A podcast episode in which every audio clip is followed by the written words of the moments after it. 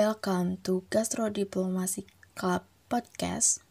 In this podcast, we will discuss about what is gastro diplomacy.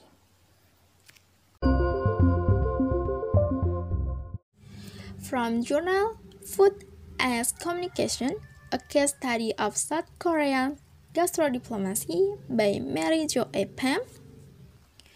For defining gastro diplomacy, Rockower draws a clear distinction between culinary diplomacy and gastrodiplomacy by noting that the former is characterized by the use of food for diplomatic pursuit, often in the name of protocol, while the latter aim is more diffuse. In other words, gastrodiplomacy seeks to communicate culture through food to the broader foreign public. Over the communal act of breaking bread Expanding on Rockower's conception of the term, Mary defined gastrodiplomacy as a government practice of exporting its national culinary heritage as part of the public diplomacy effort to raise national brand awareness, encourage economic investment and trade, and engage on a cultural and personal level with everyday dinners. Gastro diplomacy campaign person government with an ideal way to introduce everyday dinners around the world to the gastronomic delight of their country's national cuisine, while subtly communicating flavors, history, cultures, and values. In Rockower's world, gastro diplomacy is the act of winning hearts and minds through stomach. What sets gastro diplomacy apart from tabletop of our culinary diplomacy is its emphasis on communicating to the masses, the middle class consumer.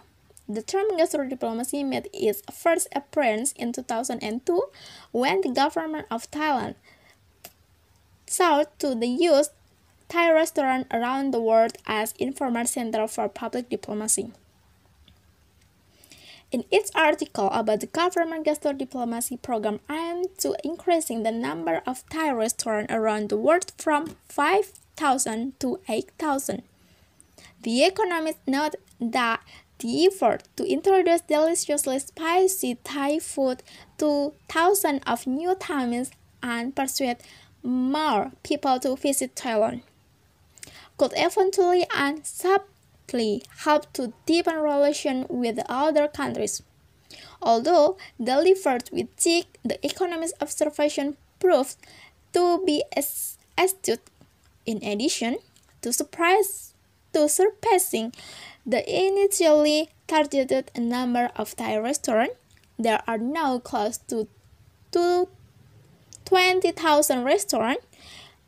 The Thai Kitchen to the World campaign help to improve the competitive competitiveness of the Thai food industry and drive export. Shipment of raw and processed food from Thailand are forecast to grow by 5.3% this year to the tune of 31 billion dollar. Moreover, the campaign brought bits of knowledge about Thai cuisine and culture to the effort dinner table.